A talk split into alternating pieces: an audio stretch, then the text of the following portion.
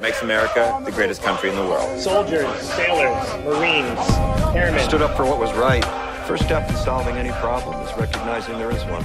It's time we started talking. Pain isn't something we talk about. All we can ever do for our heroes is remember them. And they gave up two lives the one they were living in and the one they would have lived. They gave up everything for our country, for us. Let's pray for freedom and justice. Only be a war if soldiers are willing to fight. Less than 1% of Americans serving in uniform. Some veterans not getting the timely care that they need. The good news is, is that in recent years we've made historic investments to boost the VA budget. What is it? Why should we care? We should care about press freedom because because we were informed. In democratic societies, free, diverse, and pluralist media enable public debates and are essential checks you don't on look power. satisfied. Let's discuss.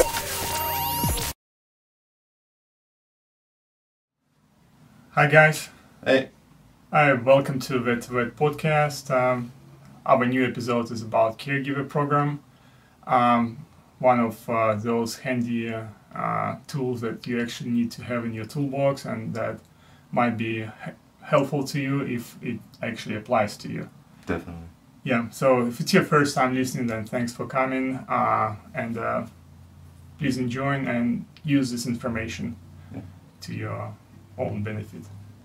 So um, today we are talking about uh, caregiver program, which is uh, officially called primary family caregiver, and it's a stipends that you get um, or monetary compensations that you get that you get on a monthly basis, and it's paid not directly to you as a veteran, but to your uh, sometimes next of kin or somebody who is taking care of you. So, like legal term would be primary family caregiver but it doesn't mean that he got to be from the family. Right.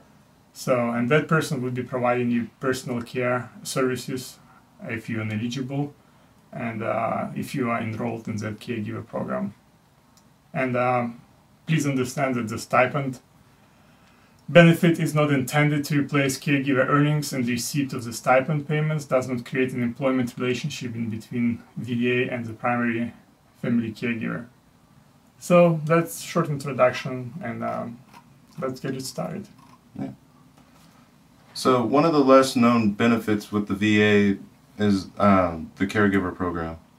Many veterans are so disabled that they cannot go to work or even take care of themselves, so they need someone to take care of them on a regular basis. In many circumstances, this usually falls on the spouse or the family member elected to provide that care to the veteran in order that the veteran might have uh, some comfort of being at home surrounded by the loved ones that they care for. Caregiving can, can be a full time job, and if a spouse or family member is taking care of a veteran on a full time basis, they find it difficult to work. So the VA has attempted to support that caregiver by establishing the caregiver program, which compensates and provides benefits to that primary caregiver.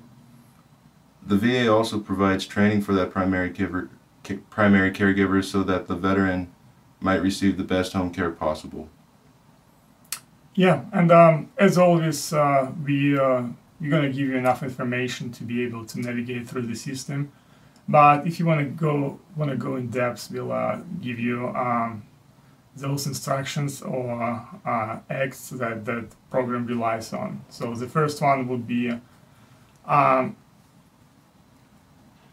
the pro- like uh, compre- comprehensive assistance for Family Caregiver Act that was established in PL uh, 111-163. And uh, the other document would be Caregivers and Veterans Omnibus Health Service Act of 2010. So those would be two documents that you can actually rely and go in depth uh, and look at some fancy terms. So can all caregivers receive the stipend? No. Um, only the designated primary family caregiver of an eligible vet is entitled to receive the stipend. There could only be one primary ca- caregiver at a designated time, but you could have backups just in case. Yeah. So, what caregiver programs and services is my family eligible uh, through VA? Um, the VA recognizes the work of family caregivers who care for those who have borne the borne the battle from all eras. Several support and services, including but not limited to the caregiver uh, consolation, education and training, home and community-based health care for the veteran, and uh, uh, respite for the caregiver are all available from the VA under the Caregiver and Veterans Omnibus uh, Healthcare Services Act of 2010. Additional VA services are available to seriously injured post 9 11 veterans and their family through the caregiver um, program, the Comprehensive Assistance for Family Caregivers. Yeah, um, so once again, some general information. So let's check if uh, you're actually eligible. So what kind of uh, steps or what kind of things you need to have in your file or in your pockets in order to be eligible as a veteran. One of the biggest ones is the veteran needs to incur or, or aggravate a ser- or have an aggravated or serious injury, including TBI, mental health issues, or psychological trauma in the line of duty or on or after September 11, 2001. Because of the qualifying seriousness of the injury, the veteran requires another person or a caregiver to assist the veteran with the management of personal care functions required in everyday living. Um, three, the serious injury renders the veteran in need of personal care services for a minimum of six continuous months based on a clinical determination that takes into account various factors. Four, it is the it's in the best interest of the veteran to participate in the caregiver support program. Five, the veteran will receive ongoing care from a patient-aligned care team or called PAC team or other VA healthcare teams as required for the participation of the program. Six, the veteran agrees to receive ongoing care at home after the VA designates a family caregiver. And seven, personal care services that would be provided by the caregiver will not simultaneously be provided through another individual or, or entity. So, um, well, Joseph, the way I understand it, so pretty much uh, if I'm a veteran and I'm suffering, I cannot care for myself, and I've been suffering for six months, uh, uh, looks like I can be eligible. Yes, you definitely have that shot, especially if you're after September 11, 2001. Cool. And um, so, um, also keep in mind, but I guess since you served, um, you know that somebody who's uh, can be in charge of you, your battle body get to be at least like 18 years old. So the same applies to a caregiver. Um, so who can be a caregiver? He can be a, uh, or she can be your spouse or your husband. Can be son, daughter, parent, step family member, or extended family member, or it goes outside the family. Someone who lives with a veteran full time so let's say you are living with uh, uh, your best friend. So guess what? He can be a caregiver because he lives with you even though he's not related to you by blood. And uh, number three, so prior to approval, the caregiver will be provided with training and must be able to demonstrate the ability to assist the veteran with personal care functions required in everyday living.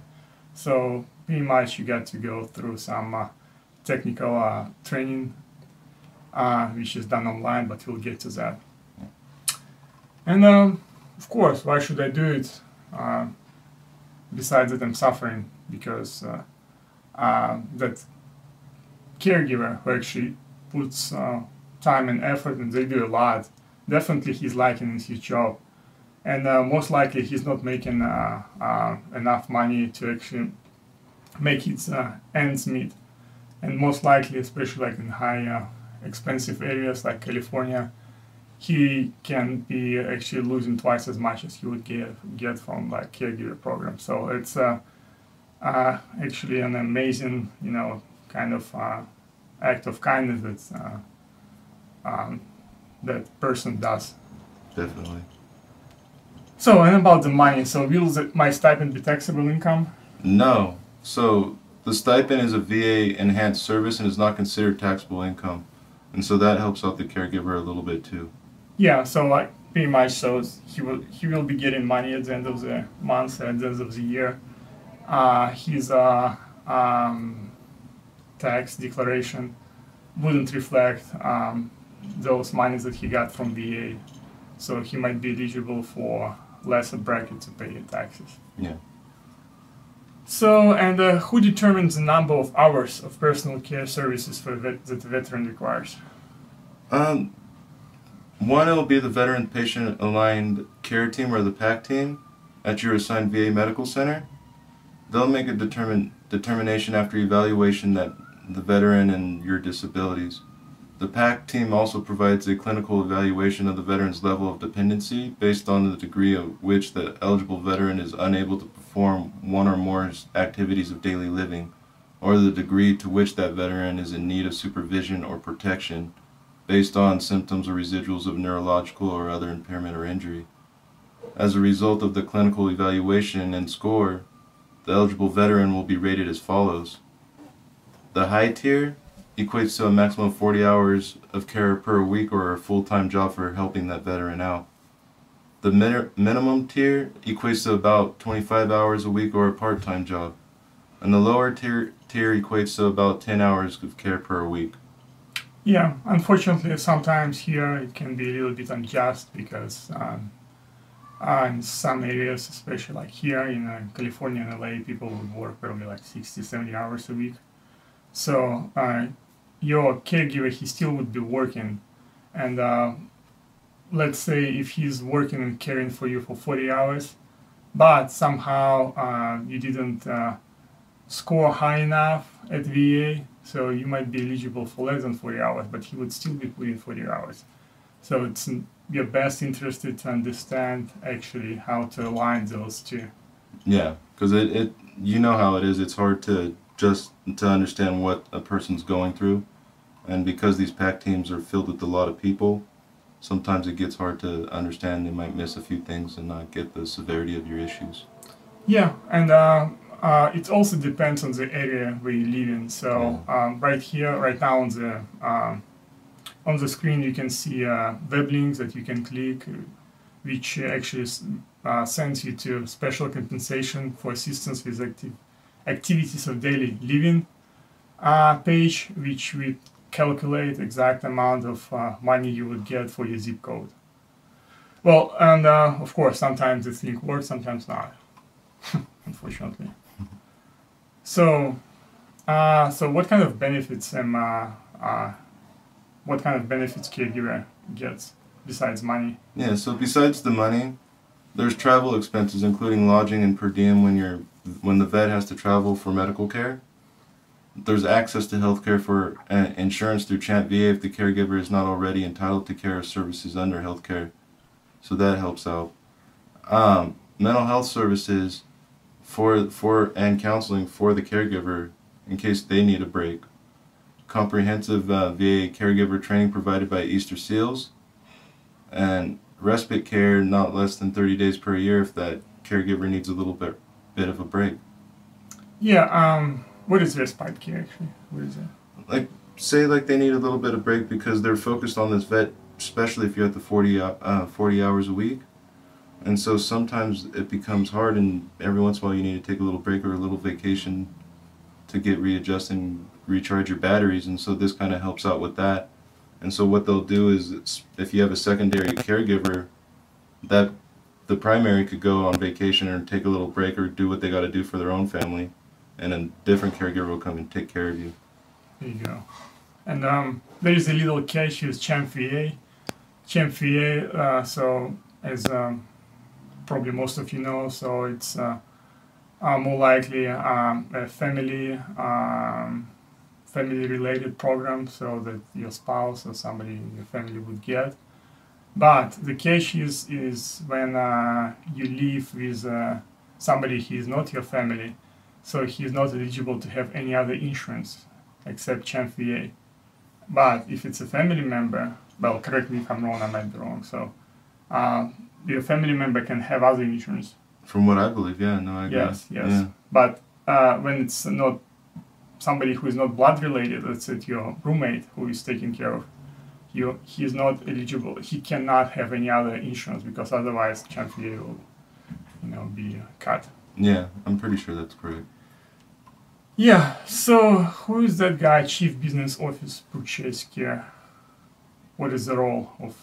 Um, the VA Chief Business Office Purchase Care located in Denver, Colorado, performs administrative processing for the stipend payments using the PAC determination tier level and the veteran's geographic location.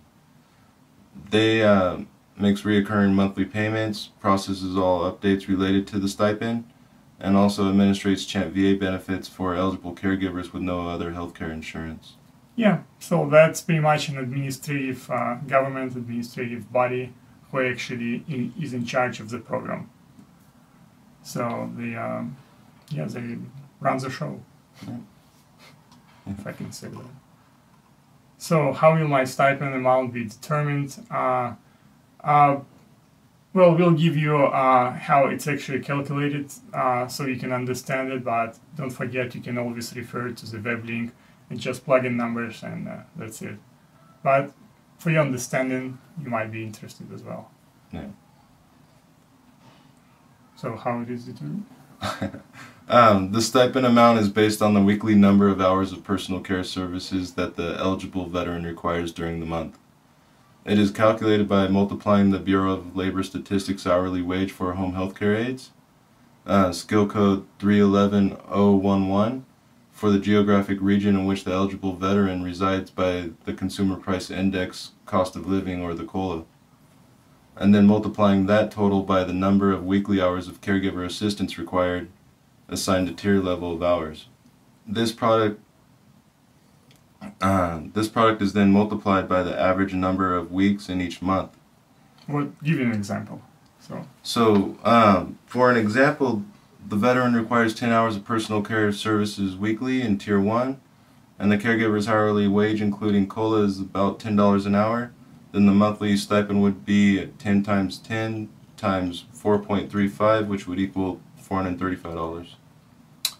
yeah, uh, as always, you can always plug those numbers in Yeah. uh, and uh, get uh, amount of like exact amount of money that you would be getting.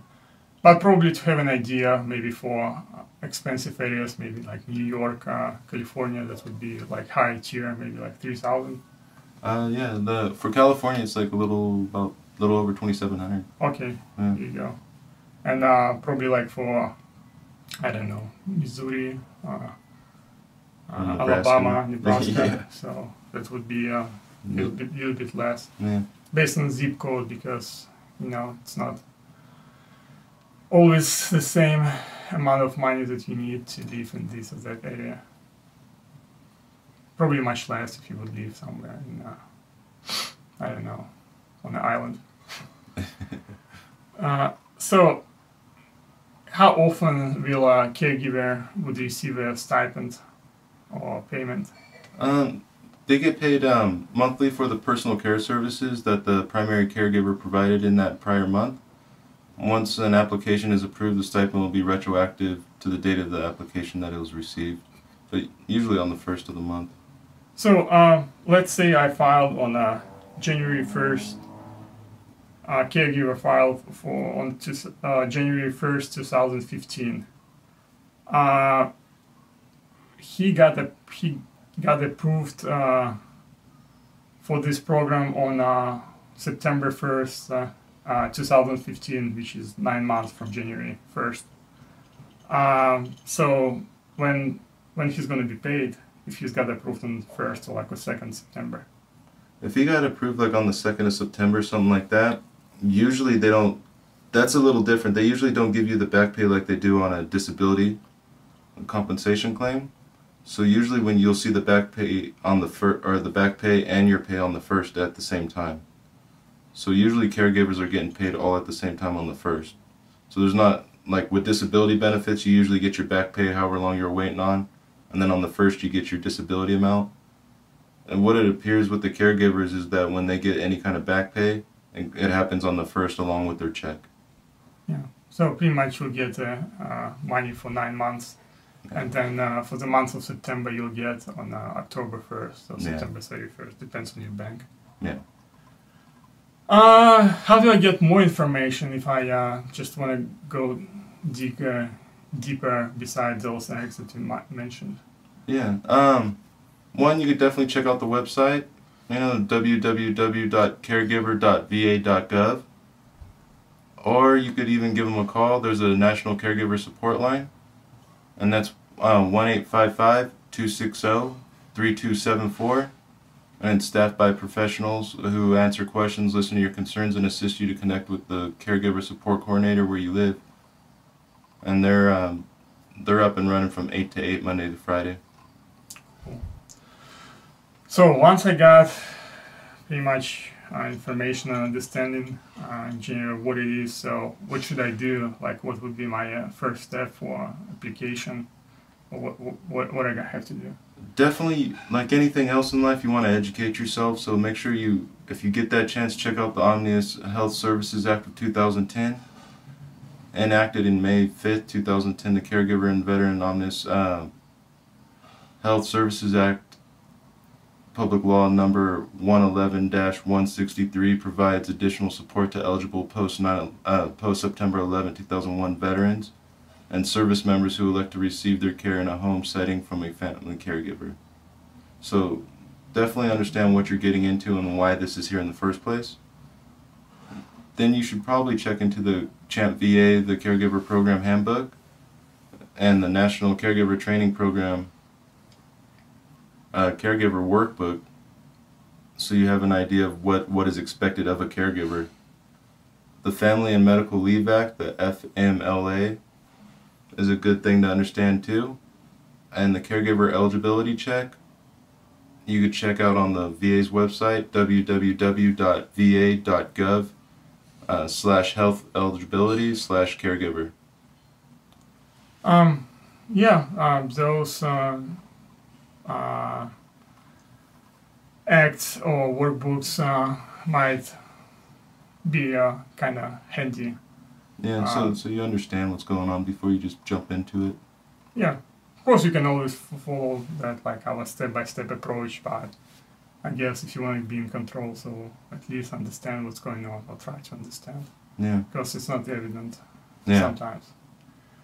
So how do I um, apply? What what kind of was the application process after I got into those documents? Yeah. So once you start figuring out that yeah, I want to jump on this, the VA form you're looking for is 10-10 CG or 10-10 caregiver, and you can find that at at the www.caregiver.va.gov.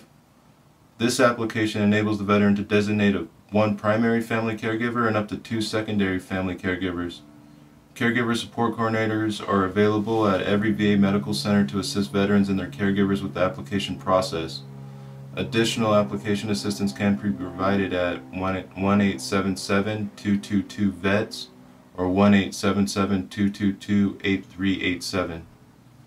If the veteran is not currently enrolled in VA healthcare, both the VA Form 1010-EZ to sign up for healthcare and the caregiver program, the VA Form 1010-CG, will need to be completed. The application must be completed and signed by both the veteran and the legal representative and the uh, and the primary caregiver. The application can be hand carried to a caregiver support coordinator at the local VA medical center for walk-in processing, processing, or it may be mailed to the Family Caregivers Program, Health, Health Eligibility Center, 2957 Clairmont Road Northeast, Suite 200, Atlanta, Georgia, 30329. Yep, so pretty much uh, reach out to your local caregiver support coordinator and ask him uh, uh, to request um, assessment or reassessment of your case based on your uh, symptoms that you have. It might be PTSD, depression, or whatever you have, and uh, see if you're eligible. Uh, and um, yeah, so um, step three. Uh, let's say you educated yourself, you looked up uh, that form, you filled it up. Uh, guess what? You get in a phone call, first one. So um, pretty much it's going to be a short uh, call assessment, uh, most likely like introduction, uh, not to veteran but to the caregiver and they would ask basic questions like he applied or like what he's trying to do and um, from that call uh, which is kind of short like since it's the first call they would schedule an interview so you can come in and uh, it's going to be an assessment of a veteran. So the caregiver would bring a veteran to uh, probably nearest VA facility, and um, a doctor like uh, to whatever you're um, actually whatever you're referring to as your uh, disability or whatever you're referring to to what you are not able to perform. Uh, so that would be so that would be assessed. So if it's PTSD, then I guess psychiatrist or psychology, probably psychiatrist would look up at your file. If it's something else, probably the other doctor would uh, look up in your file, and you'll get you'll you'll go through assessment. So he would uh, um, put you through the bunch of uh, um, through a checklist, through a bunch of questions that you have to answer, and that's how he makes an assessment. But we'll get to that. So uh, let's say if it's PTSD and psychologists, he'll talk about criteria for your eligibility, and he'll go through um, different uh, bullet points uh, that actually in that checklist.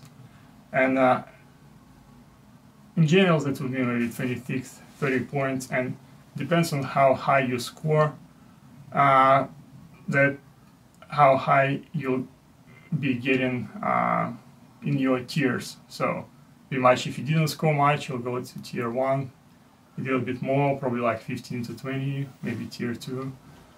Uh, if you score like 26 out of 28 possible points, uh, you'll get in tier 3. And um, understand that you'll be working most of the time as a caregiver support coordinator or most likely as a, a registered nurse. She would be your probably primary contact, but she doesn't put you in the tier.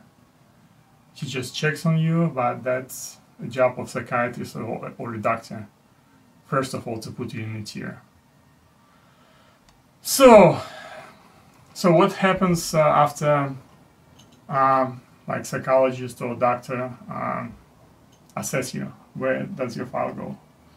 It'll go back to the the um, the PAC team to figure out what tier you fall under. And once they figure out what tier that you fall under, they'll give you and the caregiver a call. And it's usually both on the same phone at the same time to talk about what happened with all with their discovery. Yeah, and um, let's um, focus a little bit on those uh, bullet points that actually they uh, go through to assess your, you know, uh, yeah uh, your index. Yeah, and so the way they're assessing you and getting those points to get to those tiers is called the Katz Index of Independence and Activities of Daily Living. The Katz Index of Independence and Activities of Daily Living is commonly referred to as the Katz ADLs. It is the most appropriate instrument to assess the functional status as a measurement of the client's ability to perform activities of daily living independently. Clinicians typically use the tool to detect problems in performing activities of daily living and to plan care accordingly. The index ranks adequacy of performance in the six functions of bathing, dressing, toileting, transferring, uh, continence, and feeding. Clients are scored as a yes or no for independence in each of these six functions. A score of six indicates full function, four indicates moderate, and two or less indicates a severe function or impairment. Yeah, if you plug in Katz index uh, of ADR, ADL into Google, you'll uh, get that list of uh, points straight away. So you would know like what kind of questions you, you'll be asked. So uh, once you go through those steps, um, you'll get an um, like your nurse or your caregiver coordinator would ask most likely uh, would verify your address, looking at your ID and uh, address of your caregiver. And uh, generally, it's good if it matches. yeah. And you definitely want to give them support documents to help back yourself up. Yeah. So, uh, which uh, moves us to the second step, and uh, that would be a caregiver assessment part one.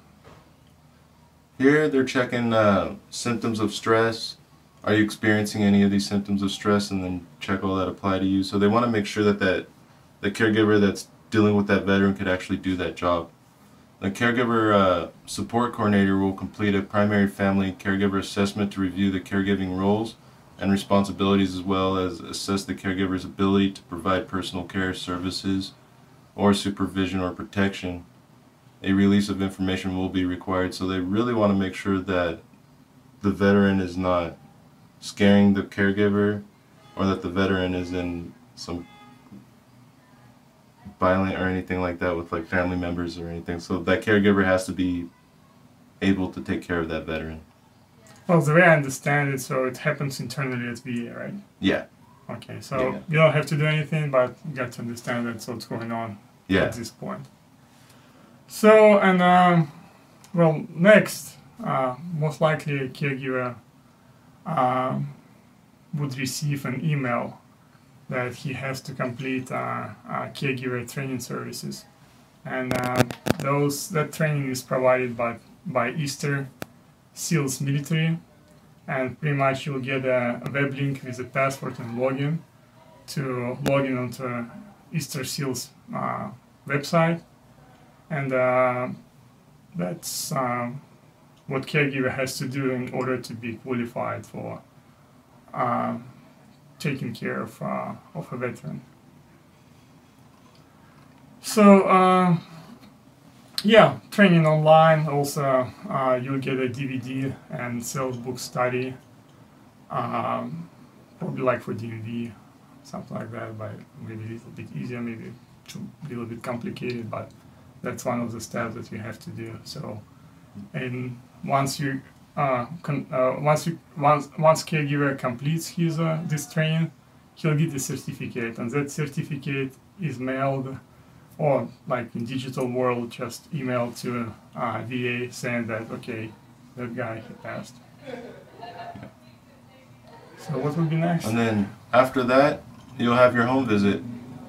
The in-home visit, once the primary family caregiver has completed the training and a VA clinician will come and conduct a home visit to check on how the veteran's living and how the caregiver is actually helping this person out.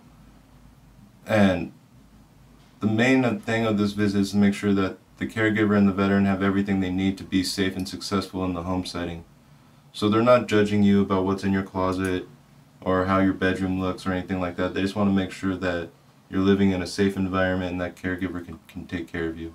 Yeah, and um, it's uh, most likely it's going to be a nurse uh, who is in charge of you or one of uh, the support one of the nurses who works with your uh, caregiver support coordinator, and uh, she is in like in general that's like really like a caring and loving person who would come and see like if you are uh, like if your back hurts like you can't sometimes stand for a long period of time or sometimes with your back locked they would give you a chair or a handlebar. They would uh, check uh, uh, your uh, environment so you won't have uh, like a bunch of Lego on, on the floor. So you would be like uh, tripping and falling. So yeah that's pretty much uh, what she does her job to verify that uh, you know everything is uh, adequate for your you know safe and uh, uh, you know safe and uh, beneficial environment for rehabilitation. Maybe for rehabilitation at least where you can stay and uh, you know Yeah. live somehow.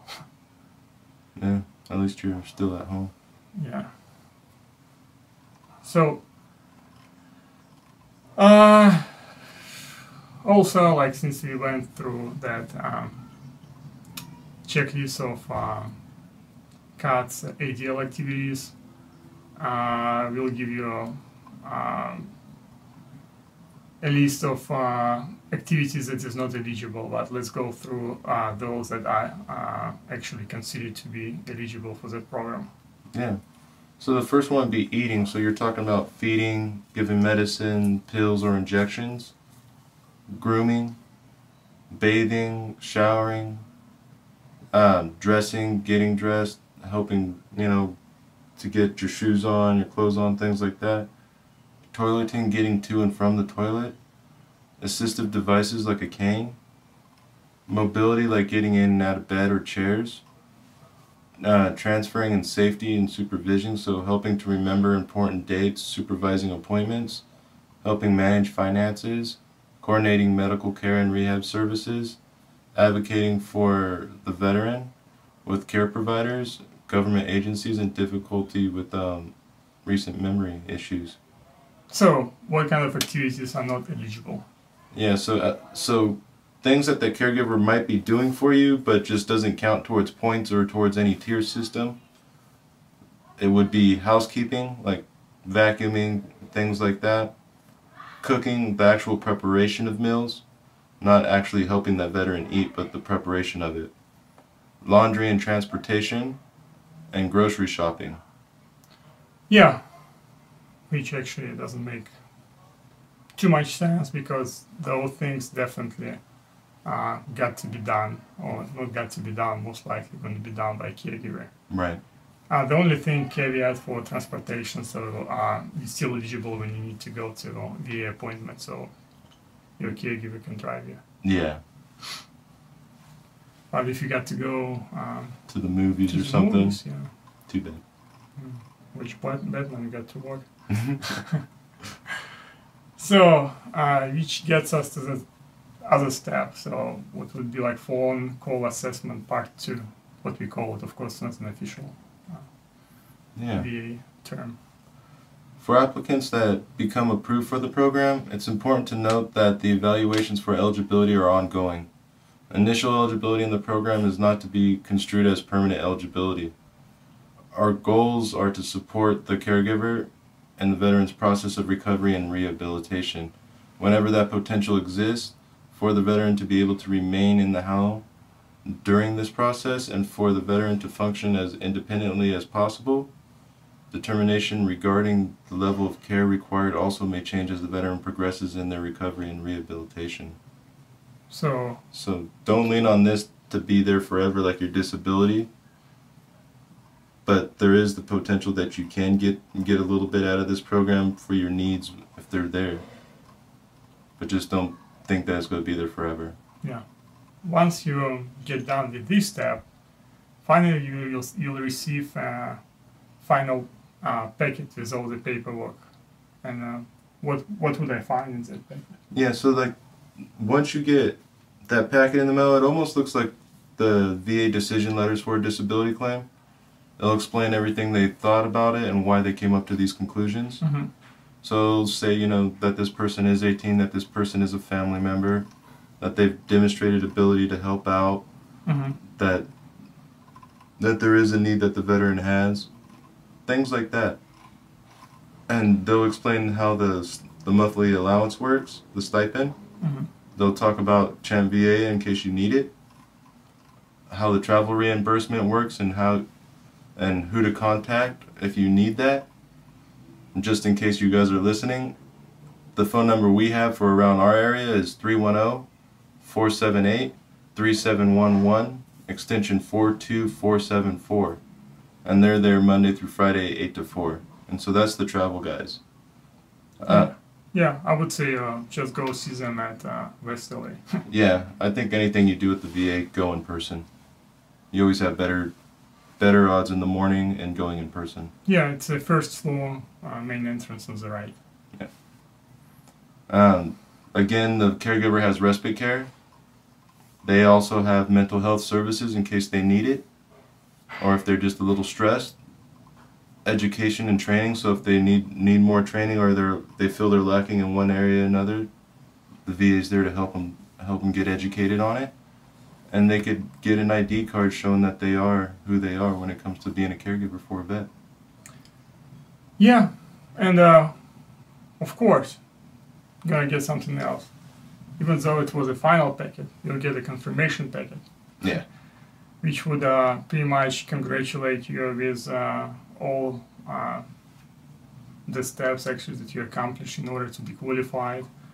And uh, it's what what important about the confirmation packet? It's finally a piece of paper that actually tells you what tier you're at and how much you're getting. That's pretty much it. Yeah. Yeah, and uh, so um, and uh, also you have the right to appeal if uh, you don't like it, something uh, you feel that um, has been done unjust to you. So you can appeal, and there are a lot of appeals right now going on. Yeah, but no matter what, you could always argue with the VA if you don't believe it's a just decision. Yeah, and uh, of course uh, you'll be checked on a pretty much every three months. The nurse would be uh, coming to your house and uh, you know checking on conditions. So you'll get four visits first year, and then uh, if uh, uh, she feels uh, comfortable, I guess it's on the nurse, but most likely you'll be getting uh, not you like. Uh, uh, caregiver would be getting phone calls or do they visit after first year? second Yeah, they always have that option. Mhm. But because right now there is a big influx on these caregiver claims because people are starting to learn about them. Last time I saw that they were doing phone calls just because it's a lot easier to get to more veterans that way than it is to have a nurse driving from home to home. Yeah. So right now they're definitely doing phone calls, but they have the ability to do one or the other. Yeah, especially in LA area, just imagine somebody driving like through the whole city Yeah. to see you.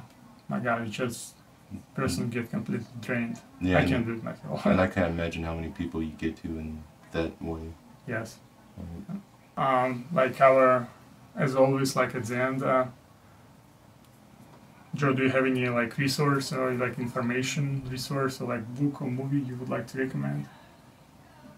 I can't remember the title of it right now, but Stephen King wrote a short story about Batman and Robin. I think it's called Batman and Robin Have an Argument.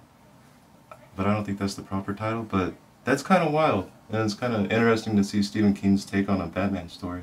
So that was kind of neat. Yeah, from somebody who's a Batman fan. and uh, myself, I recently uh, watched a great movie, Eye in the Sky, uh, about um, you know drones and uh, about one of the operations that been conducted by U.S. military and the how actually the decision process goes. Like uh, because what we see in the news, or like even though it's like in, in the, while in the like military, there are so many MOSs or like specialities that sometimes you don't know what's going on unless you interact with those people. So that movie would show you actually how the decision process goes uh, uh, when uh, they identify the target, they identified uh, that somebody is uh, is on the list of uh, the people they're looking for or something they're looking for. Actually, how they get an approval and how actually uh, it goes from the point that they identify the target to actually pushing the button. So yeah, so you can um, watch it. It's a recent movie, 2015. Uh, major character, maybe uh, gonna be a person in charge, Colonel Colonel Kath, Katherine Powell, and she's in charge. She's she's killing it, or at least she doesn't uh, uh, question herself too much. but still, you know, it's a tough job, a tough decision you have to make, and to fulfill your duties. So I was always uh, interested actually how it happens, you know. Yeah, no, that sounds really wild. Yeah. And uh, to end up on a good note, so what would be a call for action, like quotes or words of wisdom? Yeah. So the quote we have today is battles are won by slaughter and maneuver. The greater the general, the more he contributes in the maneuver and less he demands in slaughter. Yeah, said by Winston Churchill. And uh, that's it, folks. Thanks for listening. Yeah, thank you. Hope you guys get something out of it. Yeah, until next time, over and out.